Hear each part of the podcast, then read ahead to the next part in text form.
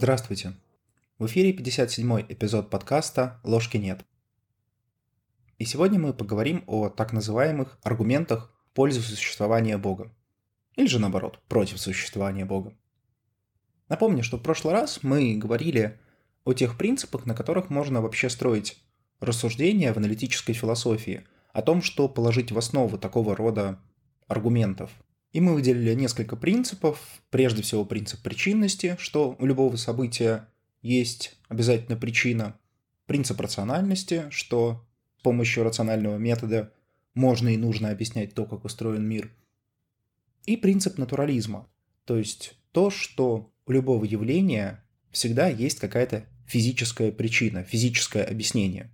Это не значит, что у любого явления есть только физическое объяснение, но этот принцип нам пришлось добавить для того, чтобы та аргументация, которую мы использовали, она не противоречила существующим научным представлениям. Я лично считаю последний принцип на самом деле крайне важным. Несмотря на то, что мы, казалось бы, рассуждаем о таких тонких материях, как философия и теология, тем не менее отрицать достижения науки и научного метода ну, просто-напросто странно. И поэтому, если какие-то положения, которые мы хотим использовать, противоречат этим представлениям, то это заставляет серьезно задуматься над тем, а правильны ли эти представления или нет. В этом эпизоде я постараюсь сделать такой краткий обзор, какого рода вообще бывают аргументы в пользу или против существования Бога. На самом деле, несмотря на такое громкое название, это не что-то сверхъестественно сложное, и мы сможем, по крайней мере, в общих чертах понять, какие типы таких аргументов бывают и на чем они базируются, по крайней мере в общих словах. Ну а затем уже в отдельных эпизодах мы рассмотрим каждый из аргументов более подробно.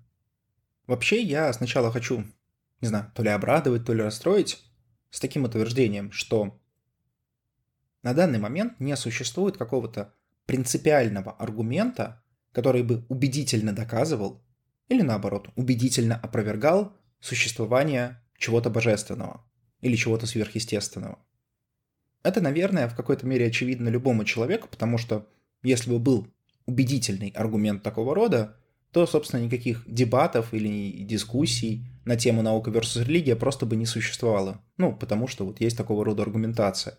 Да, конечно, нужно учитывать тот факт, что не все люди там знакомы с последними достижениями, и помнится, где-то в начале 2000-х я смотрел на один из запросов, когда людей спрашивали, что верно, Земля вращается вокруг Солнца или Солнце вращается вокруг Земли. Так вот, на тот момент порядка трети респондентов ответила, что Солнце вращается вокруг Земли. Хотя, казалось бы, это совершенно очевидный факт. Ну, ровно естественно. И в этом смысле, конечно, можно предположить, что если бы какой-то сильный аргумент существовал, то люди могли бы просто о нем не знать. Но я, честно говоря, в этом сомневаюсь, просто потому что тема очень злободневная, тема, интересующая людей, ну, как минимум, последние 5-6 тысяч лет, и если бы такой аргумент был, реально трубили бы о нем на каждом шагу. Ну, это такой аргумент от здравого смысла, но в общем и целом, сколько бы я ни смотрел, ни теологические исследования, ни философские, ни научные. Есть много аргументов, много хороших, разумных аргументов. Но вот прям такого, который бы убеждал, к счастью или к сожалению, нету. Ну, в этом смысле нам же будет интереснее. Тогда, естественно, возникает вопрос, а как подходить, собственно, к самому вопросу? Вот мы хотим выяснить, например, есть что-то божественное в нашем мире или нету? Если нет такого аргумента, который бы мог нас убедить, а как вообще тогда пытаться себя убедить? Как вообще тогда строить аргументацию? И здесь одним из способов является так называемый вероятностный подход. Его предложил вот для данной проблемы в свое время оксфордский теолог Суинберн. Некоторые, кстати, из его работ даже переведены на русский язык – Вообще очень классная работа и очень классный автор. Я бы сказал, что, наверное, один из самых сильных современных философов религии вообще в мире. Так вот, он предложил два типа аргументов, которые полезны для данной задачи. Первый – это то, что он назвал C-аргумент, и его логика очень простая. Вот представьте себе, что у вас есть некоторая проблема, у которой есть два потенциальных решения. Ну, например, вы устраиваетесь на работу, и вам нужно понять, Принимать офер или не принимать. Вот что говорит Суинбер в данном примере? Он говорит, что на самом деле вам совершенно не важно знать, какова вероятность там успеха в одном и в другом случае. единственное, что вам действительно нужно знать, если у вас всего два варианта, и вы можете оценить это, это то, для какого из вариантов ваша выгода будет максимальна. То есть, иными словами, какой из двух вариантов вам выгоднее. И неважно, 51 это на 49 или же 70 на 30, достаточно просто знать, что один вариант лучше другого. И тогда было бы разумно принимать тот вариант, который лучше. Это то, что Свинберн называл C-аргументацией. Вторая аргументация – это P-аргументация. И здесь задача немножко усложняется. Представьте себе, что у вас есть не два варианта, как в предыдущей задаче, а уже больше.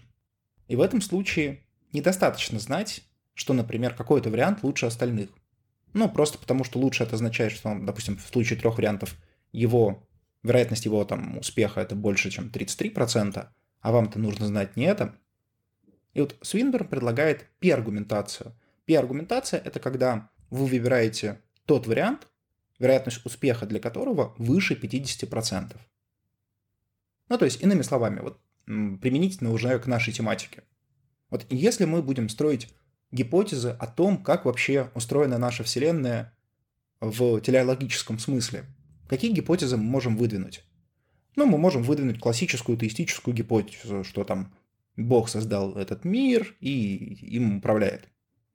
Мы можем рассмотреть атеистическую гипотезу, то есть сказать, что есть законы природы, они универсальны, и все развивается в соответствии с этими законами природы. Мы можем вспомнить и другой вариант. Языческий, например. Или пантеистический вариант. И сказать, что есть не один бог, допустим, а много богов, и каждый там отвечает за что-то свое. Мы можем предложить какой-нибудь супер такой странный вариант, но тем не менее имеющий право на существование. Например, вариант матрицы. Мы все живем в матрице, и весь мир — это иллюзия. В общем, суть в том, что если мы начнем придумывать варианты, мы можем реально очень много вариантов придумать. Тогда возникает вопрос, в какой из этих вариантов разумнее верить? И тут Суинберн говорит, примените P-аргументацию. Для P-аргументации достаточно показать, что хотя бы один из вариантов истинен с вероятностью больше, чем 50%. В этом случае, если мы это точно знаем, то все остальное в принципе не важно, потому что вероятность истинности любого из остальных вариантов явно меньше 50%, то есть меньше наилучшего. Это первая часть марлезонского балета, который предложил Суинберн. Она, в принципе, кажется очень простой. Теперь вторая часть. Что говорит Суинберн? Он говорит о том, что аргументы могут быть сложными, комплексными. И, например, когда мы рассматриваем вот такие сложные вопросы, как существование чего-то божественного или, наоборот, его несуществование, мы можем приводить не один аргумент, а много. И каждый из приведенных аргументов будет менять вероятности всех возможных гипотез. Ну, то есть, например, открыли новый закон природы. Атеистическая гипотеза, ее вероятность повышается, там, теистической гипотезы или пантеистической, у нее там вероятность понижается и так далее. И в этом смысле нам нужно рассматривать не каждый аргумент по отдельности, как это обычно происходит, а все аргументы в совокупности, рассматривать этакий кумулятивный аргумент. Но это может звучать немножко сложно, давайте я приведу простой пример, который, кстати, приводит Свинберн в своих статьях и книгах. Представьте себе, что вы детектив – и вы попадаете на место преступления. И вот вы видите там, не знаю, взломанный сейф, вы снимаете отпечатки пальцев, вы смотрите камеры наблюдения и собираете набор доказательств. В какой момент вы остановитесь? В какой момент вы скажете, что, например, если отпечатки пальцев Васи Пупкина, если, например, Вася Пупкин раньше уже привлекался к ответственности за кражи, если Вася Пупкин был замечен на камере, которая стоит рядом с домом. Достаточно ли этих доказательств для того, чтобы признать Васю Пупкина виновным? В общем и целом, ну, даже если вы не согласны с конкретно этим списком, такой список для каждого человека можно составить. В чем соль этого процесса? В том, что когда мы, например, говорим о юридических кейсах, например, когда кого-то в чем-то обвиняют, или когда рассматривается какое-то гражданское дело, мы никогда не можем на самом деле на 100% утверждать, что все происходит таким образом. как это описывает там обвинитель или защитник. Обычно мы говорим о том, какая из версий кажется наиболее убедительной. И для нас, для людей, такой подход кажется вполне разумным и обоснованным. И на это, собственно, упирает Свинберн, что наука обычно рассматривает абсолютно точные версии. То есть версия выдвинута, версию нужно доказать. Но в обычной жизни мы вполне можем удовольствоваться и каким-то набором доказательств, который лично нас убеждает. И Суинберг говорит, что «а почему в философии мы не можем строить рассуждения таким же образом?» Вот есть набор доказательств, набор каких-то аргументов. Если для человека этот набор аргументов является убедительным, то есть, например, все эти аргументы в совокупности убеждают человека, там, не знаю, больше, чем на 50% там, в существовании или в несуществовании чего-то божественного, то чем плоха такая аргументация? В общем и целом, ничем. Единственная ее проблема в том, что она субъективна. Ну а кто сказал, что аргументация обязана быть объективной? Вот заметьте, я когда говорю все время про убедительность, убедительность, ну что такое убедительность? Убедительность это то, что убеждает. А как мы знаем, у разного человека вот эти критерии убежденности, они разные. Одному достаточно будет одного свидетельства, другой захочет десяток, третьему нужна сотня, причем с примерами за и против и с полноценным анализом. У каждого свои критерии убедительности. Но суть вот кумулятивного аргумента, который предлагает Свинберн, он предоставляет набор вот этих свидетельств и говорит о том, какую из гипотез каждое из свидетельств больше поддерживает. И на основании этого каждый человек уже самостоятельно сможет сделать какой-то вывод. Убедительно вся эта совокупность доказательств или нет? И в этом и заключается суть кумулятивного аргумента Суинберна. Именно по этой причине мы будем рассматривать не один аргумент, а множество. В том числе и множество аргументов, которые пытаются доказать несуществование Бога, то есть обратных аргументов. Это крайне необходимо для объективности, просто потому что часть из этих аргументов действительно очень сильна, и она влияет на кумулятивный аргумент, но уже с отрицательным весом. То есть, если кратко резюмировать идею в виде метафоры, то можно сказать так. Представьте себе, что вы детектив, который расследует крайне важное событие, крайне важное преступление. Есть все-таки нечто сверхъестественное или нет? Вам представляют разные доказательства. И вам нужно понять, убеждают вас эти доказательства или нет. Причем доказательства представляют как со стороны защиты, так и со стороны обвинения. И, естественно, со стороны защиты эти аргументы будут свидетельствовать в пользу невиновности, а со стороны обвинения, соответственно, в пользу виновности. Именно этим мы и займемся в ближайших эпизодах. Ладно, теперь можно перейти непосредственно к обзору самих аргументов. Вообще, первыми поднагадили здесь, естественно, древние греки, которые начали формулировать первые аргументы. Хотя если в современном дискурсе и вспоминают аргументы в пользу существования Бога, то часто их связывают с именами средневековых схоластов – Ансельма Кентерберийского, Фомы Аквинского, Джона Данса Скотта и других.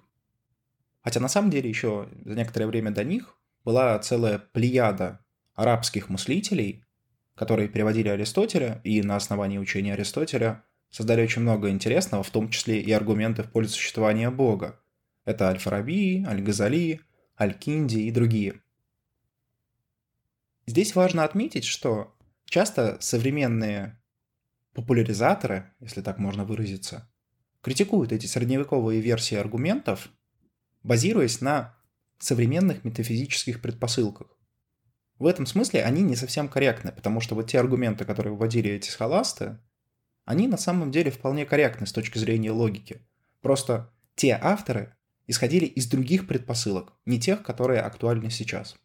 Ну да ладно, это тема на самом деле истории и философии, а нам-то интересно, насколько вообще все эти идеи или их модификации актуальны для современного состояния. И в этом смысле опять я хотел бы покритиковать всякого рода новых атеистов, потому что очень часто они берут вот те самые аргументы, которые предложил, например, Фома Аквинский, его знаменитые пять аргументов, и критикуют их, забывая про то, что в 20 веке на самом деле все из этих аргументов были очень сильно модифицированы. И вот модифицированные версии критиковать уже на порядок сложнее. Так вот, какие бывают аргументы? Ну, первый и очень известный тип аргументов – это космологические аргументы. Они спрашивают такой интересный вопрос. А почему вообще Вселенная существует? Вот это то, что для многих людей, для многих философов является самоочевидным, что что-то существует. В идеале Вселенная, ну хотя бы нечто.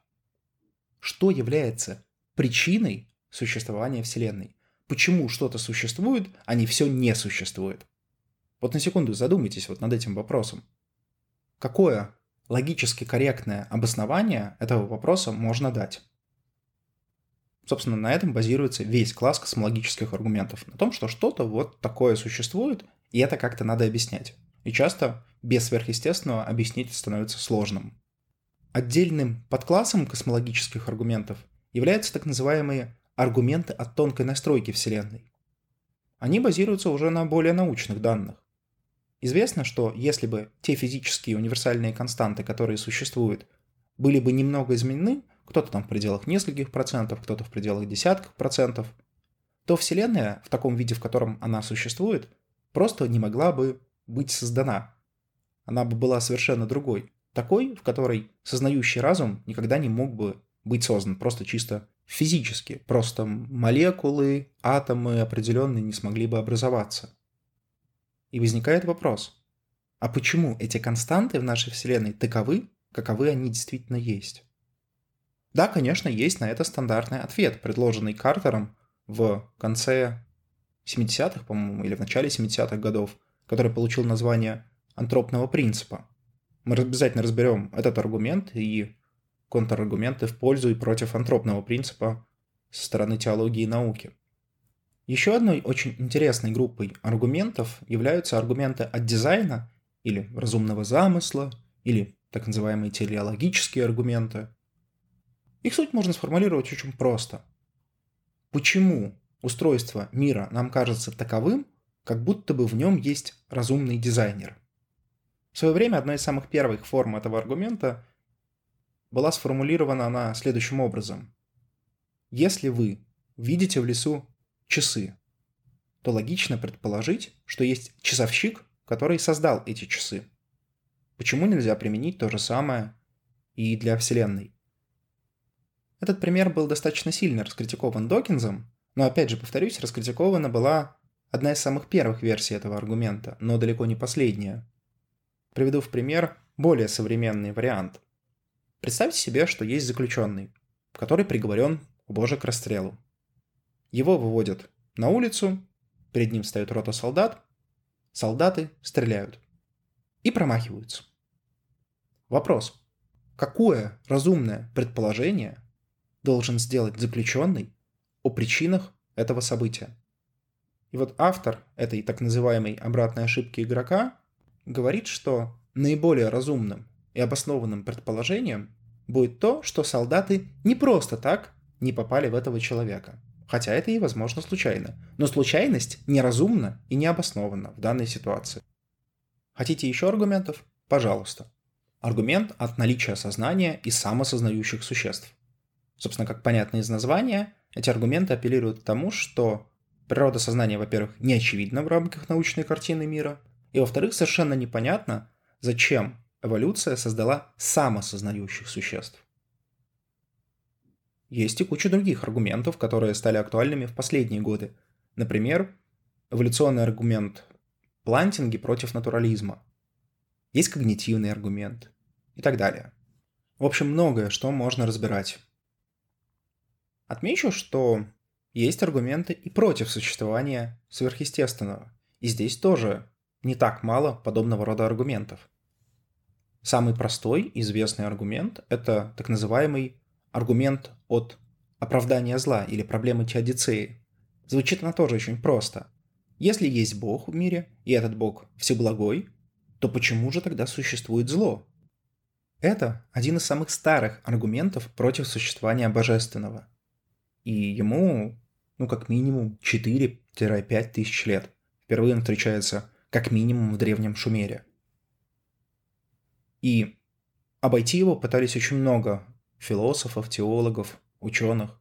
Например, тот же самый святой Августин предложил известную доктрину «приватио бони», или что зло есть отсутствие добра, и тогда вроде бы все кажется разумным. Но на это достаточно быстро возразили, сказав, что «ну окей, там с людским злом все понятно, люди типа нехорошие, а что делать с натуральным злом? Или почему, например, страдают младенцы, которые еще ничего плохого собрать не могли? В общем, к этому тоже есть ряд контраргументации, поэтому сама по себе проблема теодицеи, она до сих пор актуальна, несмотря на свой многотысячелетний возраст. Другой класс, например, аргументов – это аргументы от сокрытости. Если существует Бог, и существуют люди, которые были бы готовы взаимодействовать с Ним и могут с Ним взаимодействовать, то почему Бог не открывается этим людям? Все мы знаем примеры людей, которые, как бы сказал Фокс Малдер, want to believe, которые хотят поверить и которые делают шаги для этого. Но тем не менее никакого божественного откровения они не получают. Как-то это не вяжется с идеей всеблагого Бога. И опять же, вот эти два аргумента – это только малая часть. По факту мы сможем рассмотреть гораздо больше. В общем, надеюсь, я кратко сумел описать те основные типы аргументов, которые встречаются в современной философии и теологии, которые касаются вопроса о существовании или несуществовании божественного. В следующих эпизодах мы рассмотрим эти и другие аргументы более подробно. С вами был подкаст «Ложки нет». До новых встреч!